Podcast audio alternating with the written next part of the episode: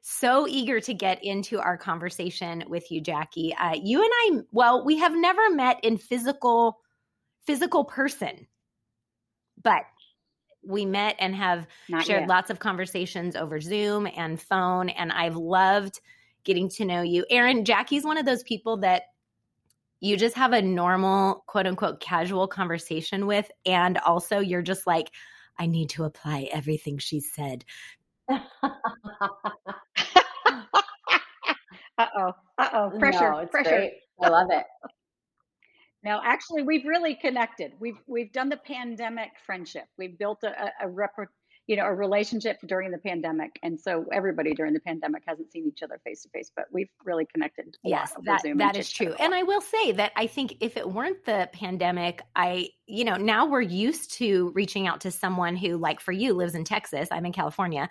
Like, hey, let's let's meet over Zoom. I mean, I don't know that I would have done. I would have maybe hesitated, right? So on that, yeah, it's a gift. Yeah. Um, yeah. Jackie, yeah. tell us. Okay, so for those who have not had the privilege of um, you know being exposed to you your writing your teaching um, just give us a little snapshot of kind of what what you're about these days and how you got there Hmm. Wow. Okay. Uh, well, I run a ministry called the Marcella Project. Um, and if you don't know who Marcella is, I advise you to look her up because she's our church mama.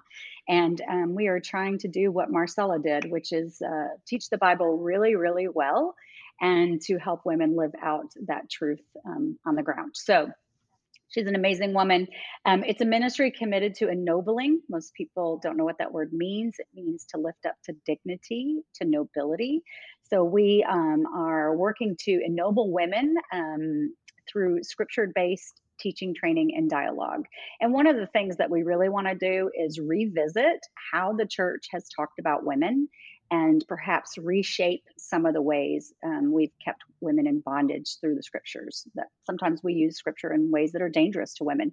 So we're revisiting that, hopefully giving women the freedom to um, thrive. So yeah, that's what I do. I was a pastor at a megachurch for 10 years prior to that and loved that job. I've my husband was also a pastor, so I've been a pastor's wife, so I'm quite confused. and uh, and uh, I've written, you know, a lot of Bible studies. And when I was a pastor on staff, I was asked to be the teaching pastor to women. So my main role has been to train women to teach the Bible, and then to train women how to write Bible studies. And in the process of that, I went on to get my doctorate to learn how to train people to preach really well. Well, and so yeah, that's what I do. I train women to teach the Bible really well, and I train women to reevaluate how Jesus sees them through the Scriptures. That that summarizes it well, you are a, a, much needed voice, I think, for for now. For um, you know, I think so many women. I, I think what happens is you are answering questions that many women either are afraid to ask or just have buried so deep. I know for me, like a lot of times as I've deconstructed and kind of rethought some things, I realized like I don't know that I was asking those questions, but I think I wanted to, but they were just so buried deep and um you know, just kind of dismissed that it's not until I hear a different way or an answer that those questions can bubble up and I can find my way. And I think you're you're doing that for a lot of women and men as well. But but you know, obviously Yeah, yeah and men too. Yeah. Yeah. Yeah, whenever you're reshaping the view of women, you're also reshaping the view of men because we're the yin and the yang. We, we go together. We're, we're, we're you're so right, Jackie. It is really the dichotomy of, of, of how leadership forms in the church and men and women's positions and the perspectives around that are such a, a topic of discussion and an important piece of how we as women approach um, following God's call. And so we're so uh, excited to chat with you today. In fact, we wanted to share with you and some of our listeners if this might be your first time back or first time listening, we're actually going to shift into a new format for the podcast moving forward. And um, as opposed to some of the direct questions, we're going to kind of open it a bit for our guests. So today, from Jackie, we're going to hear a word, a warning, and a wow. And so, Jackie, if you're if you're game, we'd love to jump in and hear uh, what word you've come to the podcast today to share with women. Yeah, so that was such a great question you guys sent me. You know, what is your word that you would like that you've kind of carried? You know how every year we come up with a word, right? I don't. I'm going to admit it. I don't do that. I am a either. bad, I don't know, I'm a bad something. But yes, go on. I, I, don't do it either, but it's a thing. It's a thing, you know? Um, but what's interesting is when you asked me, when you sent me that question, it was like a no brainer for me because the word has always been the same since really the inception of my coming to faith. And that word is freedom. Mm, um, love it and I, I, love where it says in John 8 36, right? John says, if the Son sets you free, then you are free indeed, you know? And later, Paul reiterates that, right? In a different way. He says, where the Spirit of the Lord is, there is freedom. And I experienced freedom as a brand new believer. I, I, don't know if you know this, but I didn't grow up in a Christian home and I didn't grow up around Christians and I never went to church and I didn't have a Bible and I didn't know anybody that wore the cross earrings and the sayings on your t shirt and all that stuff that they do down here in Texas. Um, and I, and I grew up in an abusive home. My dad was a really abusive man. And upon that, I made some really bad choices as a, as a teenager and got involved in sex, drugs, and rock and roll. I have a devil tattoo put on my hips and I looked good on the outside, um, as long as you didn't see the devil tattoo. But um, I looked good on the outside. You know, I wore the nice clothes and I got the good grades and all that stuff. But inside, train wreck waiting to happen. And I came to know Jesus during that time frame, and I experienced freedom. And um, if you don't mind, I'll share with you like the first yeah. time that I remember going to yes, church. Yes, for sure. Tell us. And upon coming to faith, uh, my husband and I were living in a van, and we were down in Florida and uh, we went to a church in the Florida Keys, and it was outside, and I got to wear my jean cut off shorts, and I thought, this is church. this church I will accept. this is if that. Why didn't I know there's a church like this? I would have went a long time ago. Um, but I remember distinctly, and it was 30 some years ago, a, the pastor saying, you know, Jesus has forgiven your sins, and there is no more condemnation or shame. And he invited us to come down to the front and lay every sin that we had ever committed, everything we'd ever done to violate ourselves or others and God at the altar. And I did it. And when I walked away, it was settled for me. Like the guy said it was finished. And I actually believed that Jesus finished it. And so from that moment on, I experienced this um, unconditional love from Jesus, and it's never changed. I know some people wrestle. Does he like me? Does he love me? I just never did. From that moment on, I felt free. I didn't feel any more shame. There was no, you know, the Hebrews talks about the fact that Jesus cleanses our conscience. And um, so, yeah, it's been freedom. That word has been my word since the very beginning. That is such um, a, an act of grace in your life, especially with your background. I mean, do you think you were? It's almost like you were you were so hungry for that total acceptance and love and freedom do you feel like you were just ready for it? Or do you think it was truly like a miracle of god's work in your life? Or both? Well since i'm a theologian i would say yes and yes because that's how we answer everything. Yes it's that and it's also well you know what? I actually even though i grew up in an abusive home my mom was a really good woman mm. is a really good woman and she loved unconditionally. And i think it's interesting i think jesus saved me before he saved me by giving me a mother who actually showed me what unconditional love could look like. So when I heard that Jesus loved like that, it wasn't a big leap for me to believe it. Um, and so I think he set the groundwork for me, which is really beautiful in light of being raised in an abusive home. Um, and so, and and I also just think it was an it was an act of grace, right? It was a, it was a miracle. I I how how can I mean every single one of us that comes to faith, it's a miracle. Mine just is more dramatic than others, maybe, but yeah. So I think it was both. I think he was he saved me by giving me a mother to pave the road, you know, to plant the right soil, to have to have the right soil. Yeah. And then when I met Jesus, it wasn't just not a big jump. I love like, yeah, I get that. I know what that looks like. So what does that look like for yeah. you? Um, really leading other women to a place of freedom. Um, obviously, that's a big part of what you do in ministry and have been doing now for a couple decades. How does freedom play into your current ministry and how you teach women to live into their gifts and, and what you do with that? Yeah, that's a great question. I um I, again, the freedom word has always been the driver, right? So I experienced it. Um, I intellectually learned it and I also experienced it. And then I couldn't, like, everything in me was like, other people have to have this. I mean, we, you just got to have this. This is awesome, you know? And I, you know, I started realizing that women were living in a lot of bondage, you know, that they were in bondage to their own sins, sins they had committed, um, lots of extreme guilt and shame and all of that, but also uh, wearing uh, the sins that had been done to them, right? Lots of women experienced domestic violence and sexual exploitation and and they were walking around with those things and then i saw a lot of women self-abusing and i i've seen that over 30 years uh, we are masters at abusing mm-hmm. ourselves mm right? We constantly are telling ourselves awful things about ourselves.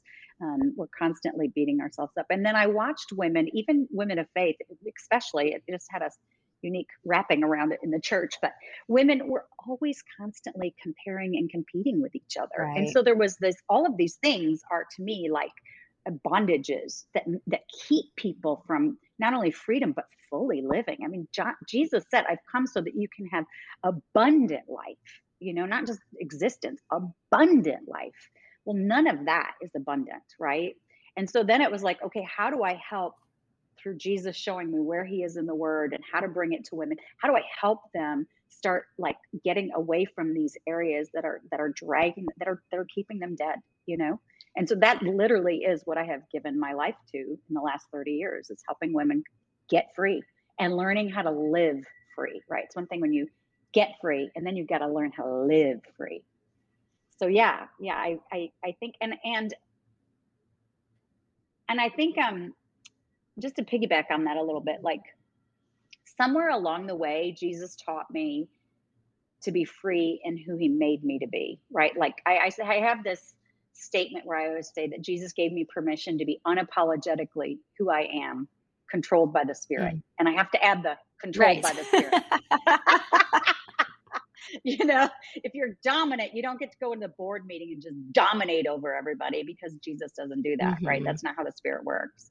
And so I, I, I it took me a while and because when I came to Dallas from New York, I didn't fit in. I, you know, I was a brand new Christian when I arrived here, and the women are beautiful here, and they're very quiet, and they're lovely, and you know, not sarcastic, and you know, I had curly hair that I didn't know how to tame and I swore because that's what New Yorkers do. It's punctuation, you know, like, um, and I just, I kept thinking, I've got to get quieter. I've got to get smaller. And when I looked at these women, and I think you know this, I, I call them light pink. Like everybody looked the same and they looked lovely. Mm. And I just didn't fit in. And it took me a while of Jesus saying, Hey, I've made you lime green. Yes. And that is a hue of color that there's, this is how I came about it. I came to the point where I recognized that Jesus, eh, that God is enormous.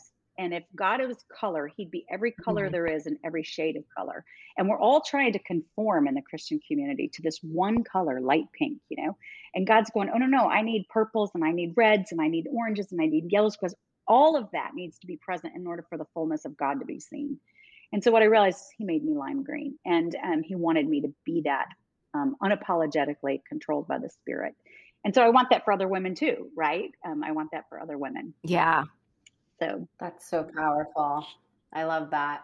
There is, um, you use this word, uh, which I think holds so much weight, which is permission. And I think as females in ministry, that's a word that like we carry, right? We always want to make sure that we like are given the the right to do what we feel God has called us to do and it's so powerful to shift that perspective to say like not that we're going to fly off the handle against anyone's policy but that we have been given permission by the one who created right. us to be ourselves right. and to listen to the calling that he has put on our lives and i think that's that's a big part of what keeps so many of us in in the light pink camp is we feel like we don't have permission to be different and I, I, I think that's such a, a beautiful concept that god God wants the uniqueness that He made you with to be part of what you do yeah. for His. Kingdom. In fact, He needs it. He needs it. Yeah, because there's He put a hue of color in you, and there is something about God that gets expressed through that color that I don't show people,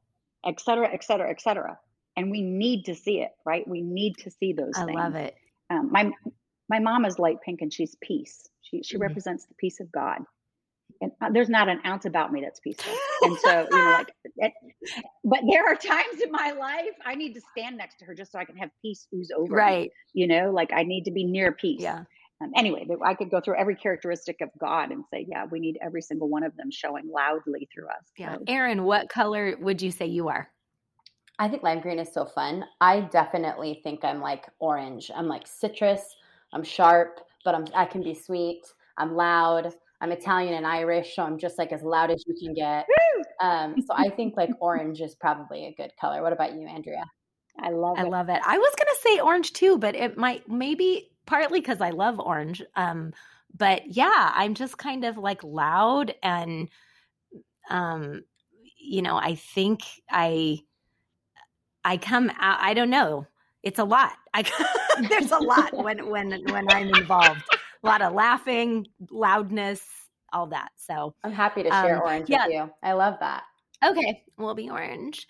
um, the uh, I love Jackie too. Just sort of that whole, um, you know, the the trajectory of recognizing places of bondage, um, being able to kind of unlatch from those, and then having to move forward and recognize so what does it mean to live in that freedom? That's such a, a, great visual and obviously the colors.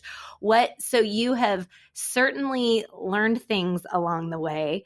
Um, what would you say as we kind of move on to this next word warning? Um, if you could give sort of one warning um, based on what you have learned and experienced to our listeners what would that be yeah, this one also isn't very hard for me to come up with, and it would be The Body Keeps the Score. And um, there's a book written about it.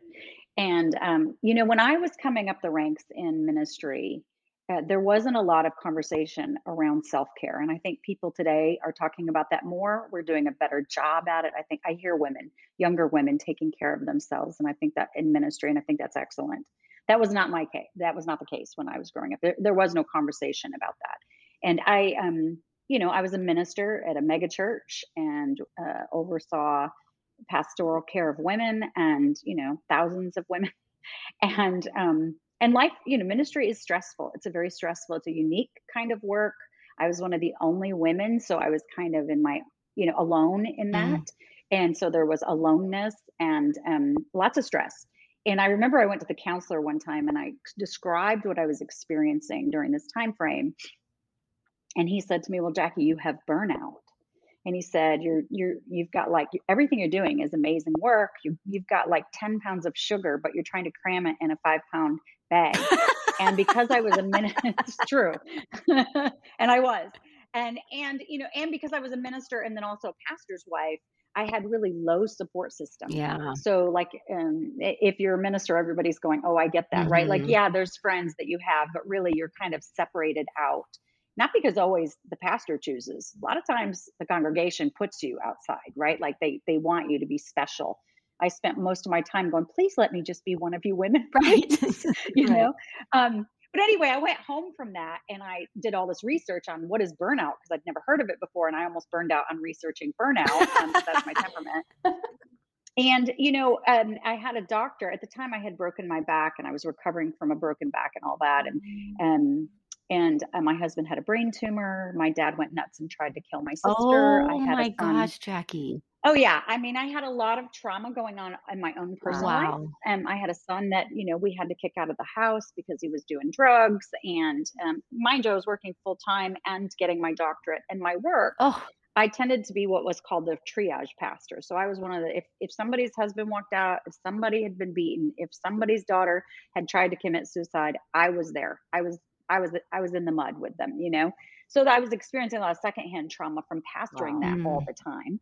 And anyway, all to say, one of my doctors said to me, I almost stroked out twice. I had to go to the hospital and be shot up with something that brought down my temperature because I, or my um, blood pressure because I'd almost stroked twice. Oh, and this is in a period of like how how long were you going years, this steam this years. pace? Okay, a couple years. A couple years. And, you know, when I talk people, we do have seasons of suffering that go on for mm. years. if you ever if you ever like i've noticed this there's rashes like they can go on for several years mm.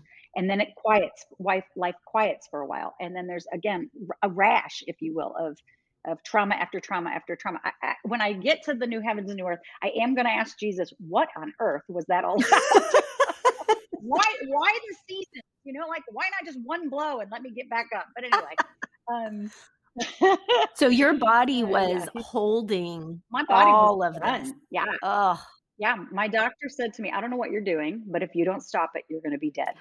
And of course, so many of these things I couldn't change. I couldn't change that my dad had lost his mind, my my husband's brain tumor, my son, like those I couldn't. Right, so there there wasn't a lot of space. Yeah. I was in that hourglass. I call it an hourglass you know where when you're married before you're married or when you get married no children you have more time all that.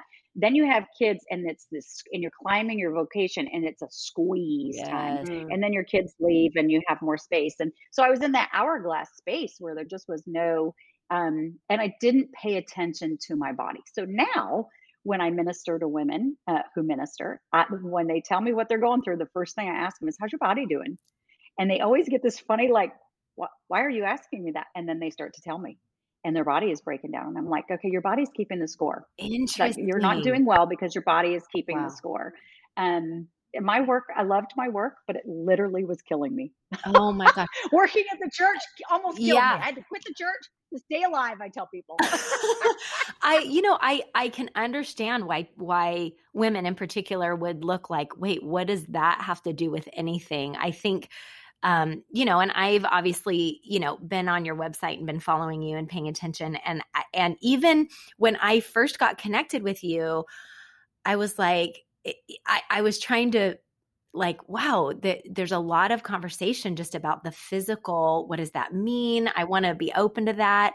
And i even found myself like yeah but that's not as important right? And i i'm sorry i'll be honest with you. And but it's so true like this is man if we if we want to keep doing the work god's called us to do then really paying attention and um, noticing and working toward health in all the ways you know taking care of the vessel so to speak is so important yeah. so yeah how do how do women like how how do you teach them to attend to that well, you know, I do a whole series on body image. Then, if you've been snooping yes, around on my true. website, I do know that.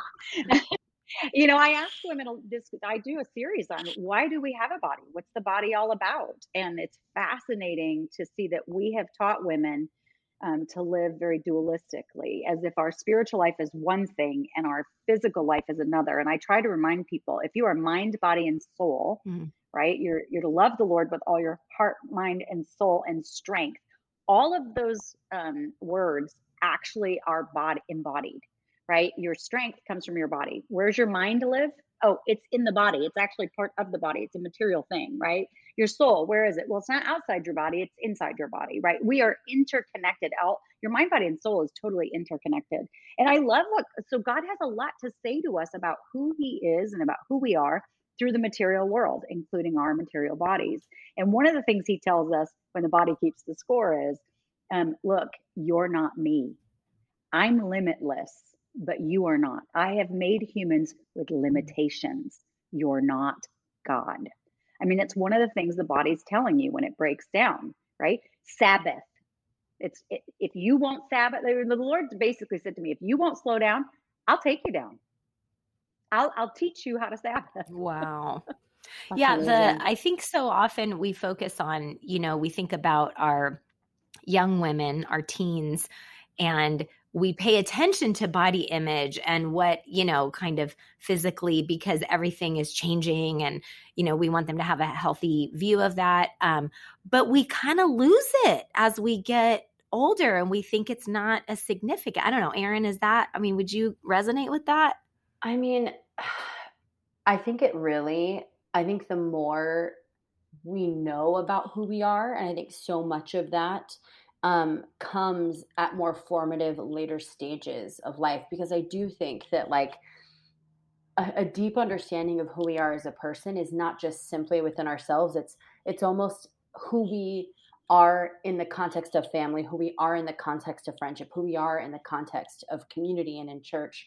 Um, and I do believe that there is this feeling of the older you get and the more you understand who you are within context, not only what you bring into that space, but how who you are affects other people in that space. I do think that is something that comes with maturity. And so it is something that I think wisdom is is grown over tenure in being who you are. Um, but at the same time, you know, I had someone tell me years ago that like if your output exceeds your input, the upkeep becomes the downfall, right? And I think that that is something that, especially now, when we look at a time in which I do think there is a little bit more freedom for younger women, especially in the church, to pursue career and to pursue a calling. There's a lot more space for that. But I think that many women fall into, young women especially, fall into those same patterns of of trying to do it all, of trying to carry it all. And the fear of being potentially younger and also being a woman means that you're too scared to ask for help because you don't want to be seen as incompetent. And you're too afraid to delegate because you're not you haven't worked with the team long enough to understand how important that can be. And so yeah i mean as a younger woman and yeah, might i please. add, you have to do it better you yeah. actually as a woman you have to do it better if you're the minority you can't just do it as good as the guys are Correct. doing it. you got to do it better yeah which means more time, more energy, more output, right? Absolutely. Yeah, yeah. more of a toll on on your physical yeah. physical body. And I would say and I would say this like I work with older women too, like my age, I'm 56, and I work with women who are in their 40s and 50s. And I still find women are really struggling with uniting their mind, body, and soul together. Like I they have a hard time living in their body really well. And one of the things the body mediates for us is the ability to be known, right? Like 90% of communication is done through the body. Do you realize that? Yeah. 90%. And so, you know, that's why everything being done on Zoom is not all that helpful. Incarnation really matters. That's why Jesus chose to come in flesh so that we could see the invisible God visibly, right? And so there's something to this and in in the body allows us to connect and be known it's crucial that we that we embrace our bodies and live in them confidently just like we do our personalities and just like we do our gift things. like i want to train women to like live holistically with total confidence in who god made them to be i'm short i'm five two i'm always going to be short i even think in the new heavens and new earth i'm going to be short and i think jesus likes me just that way i'm short you're lime green and short I'm, I'm green short. I love that, you know, you said holistic. That was the word that was coming to my mind. You know, I, uh, my, my hope for sure for our leaders who are in our lead bold community is that they would um, serve and live and live out their freedom holistically and be mindful of all the all the things. I love it. Okay, we got to switch gears here a little bit because I want to get to this last word, which is wow um, you know, I think one of the sweet gifts as women who minister is that we get these glimpses, I think, sometimes of just a wow moment that are just not that not, I guess God does that with everybody, but I just feel like there is a unique perspective sometimes that we have where we just just get this glimpse of God or a glimpse of another person and it's like, "Whoa, that that was for me." You know, that was a wow moment. Um, so it's appropriate to kind of close our time here together with Jackie. Uh, would you share with us what one of the wows that you want to tell us about? Yeah, so it's interesting because I knew the word very easily and I knew what the warning was right away. The wow, I was like, "Are you kidding me?" It's all been a wow. I mean, I don't yes. know. I've, I'm like, how do you pare that down? You know, like, that's a good problem exactly to have. Right. We we live in the spiritual realm and we get to watch the spirit do things. Yeah. And we literally, our job is we literally get to watch resurrection over and over again. We get to watch Jesus bring dead things back to life all the time. It, uh, you know, it's just, it's all a wow. But I, I picked one. it's not even close to the only one, but um, and and I, I went back to what was one that was like a wow that was trajectory setting for me, and it was the time I saw um, a woman teach at our chapel at Dallas Theological Seminary. I was a brand new believer when I came to seminary. I should have never been in seminary. Somebody should have just sent me to church. It's been a lot cheaper, but anyway, I went to seminary instead to get to know Jesus. And um, oh my God, tuition! I didn't know. I didn't know. Uh, yeah, somebody should have told me anyway, I, you know, I, I was in a seminary with all male professors and mostly male students. I was one of the few female students, and um, these male past professors were profound. I mean, they were brilliant and kind and good, and I was so grateful to sit at their feet. And I walked away from every single class going, "Oh my God!" Like, you know, my mind was blown with just all of it.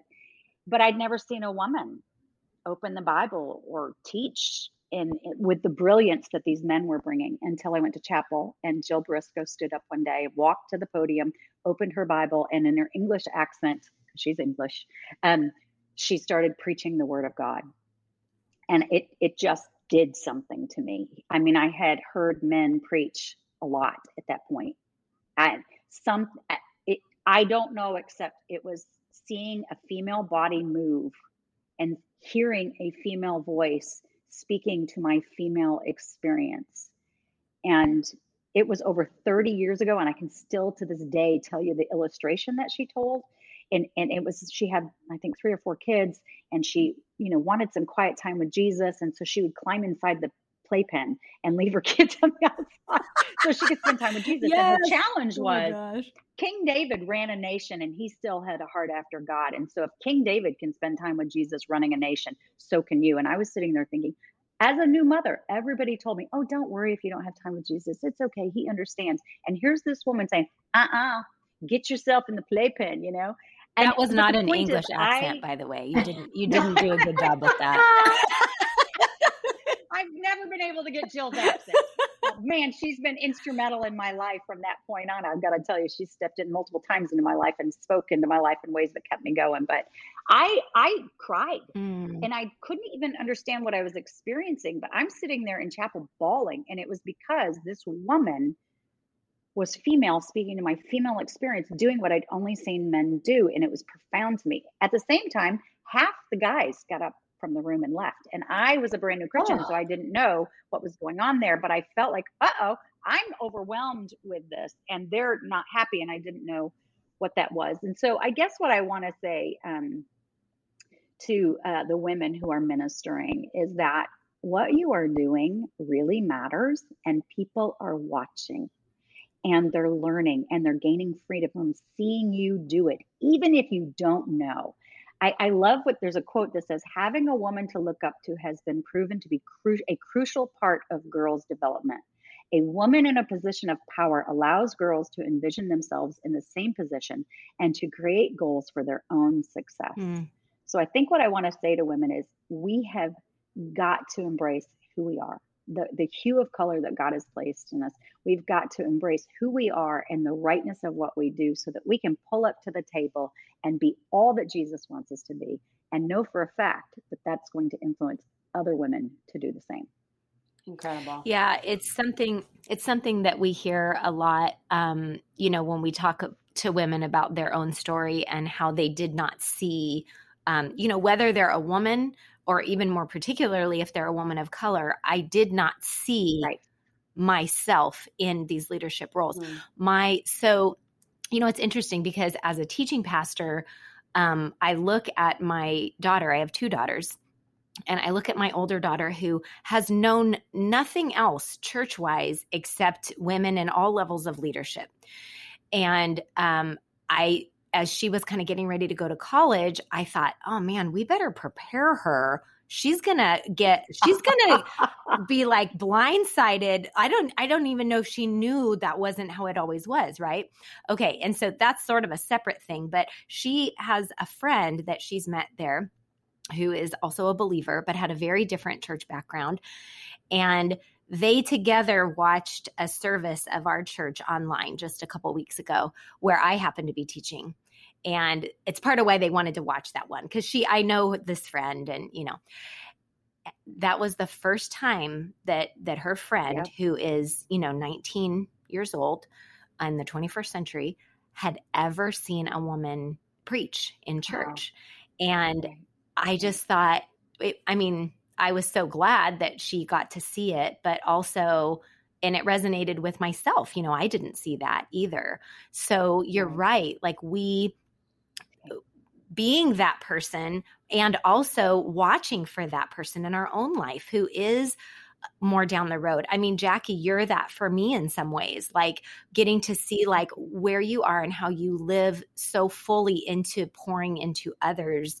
That to me you know that spurs me on to my next thing. So i i love that wow. I love that we can be each other's wows in this world right? Yeah. Yeah. Yeah. For sure. For sure yeah and for me it's not even about whether somebody gets to preach or not right yeah. like it's but there is something about seeing a woman open a bible and actually intellectually through the power of the spirit deliver a transformative message to a woman's experience there's something powerful about that, regardless of where it happens, mm-hmm. right? Um, uh, it, and it does it does encourage women to recognize that you have the capacity to know Jesus and you have the capacity to know the scripture.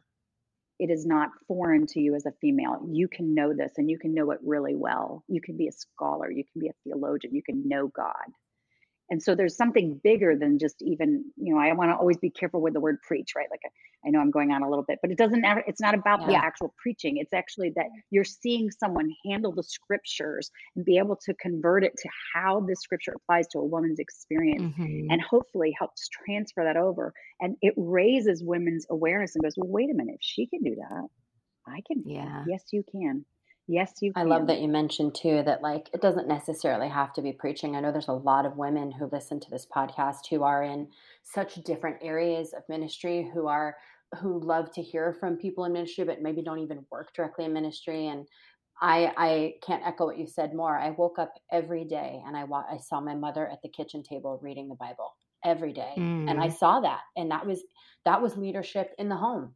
And I that a, a, right. a, a Yes, formative. formative. It was a, a, signification of discipline and a connection to God.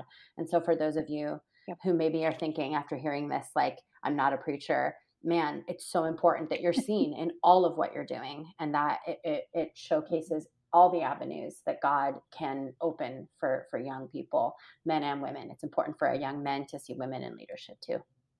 Yeah. Yep. Yes, People yes. are are watching whether we know it or not, whether we want them to or not. So there's a there's a there's a lot there. So awesome. Well, hey, one thing Jackie that Erin and I like to do, we forgot to talk about this is um, we pay attention to kind of how the conversation goes and then we come up with a fake title for your autobiography that you now have to mm-hmm. go and write.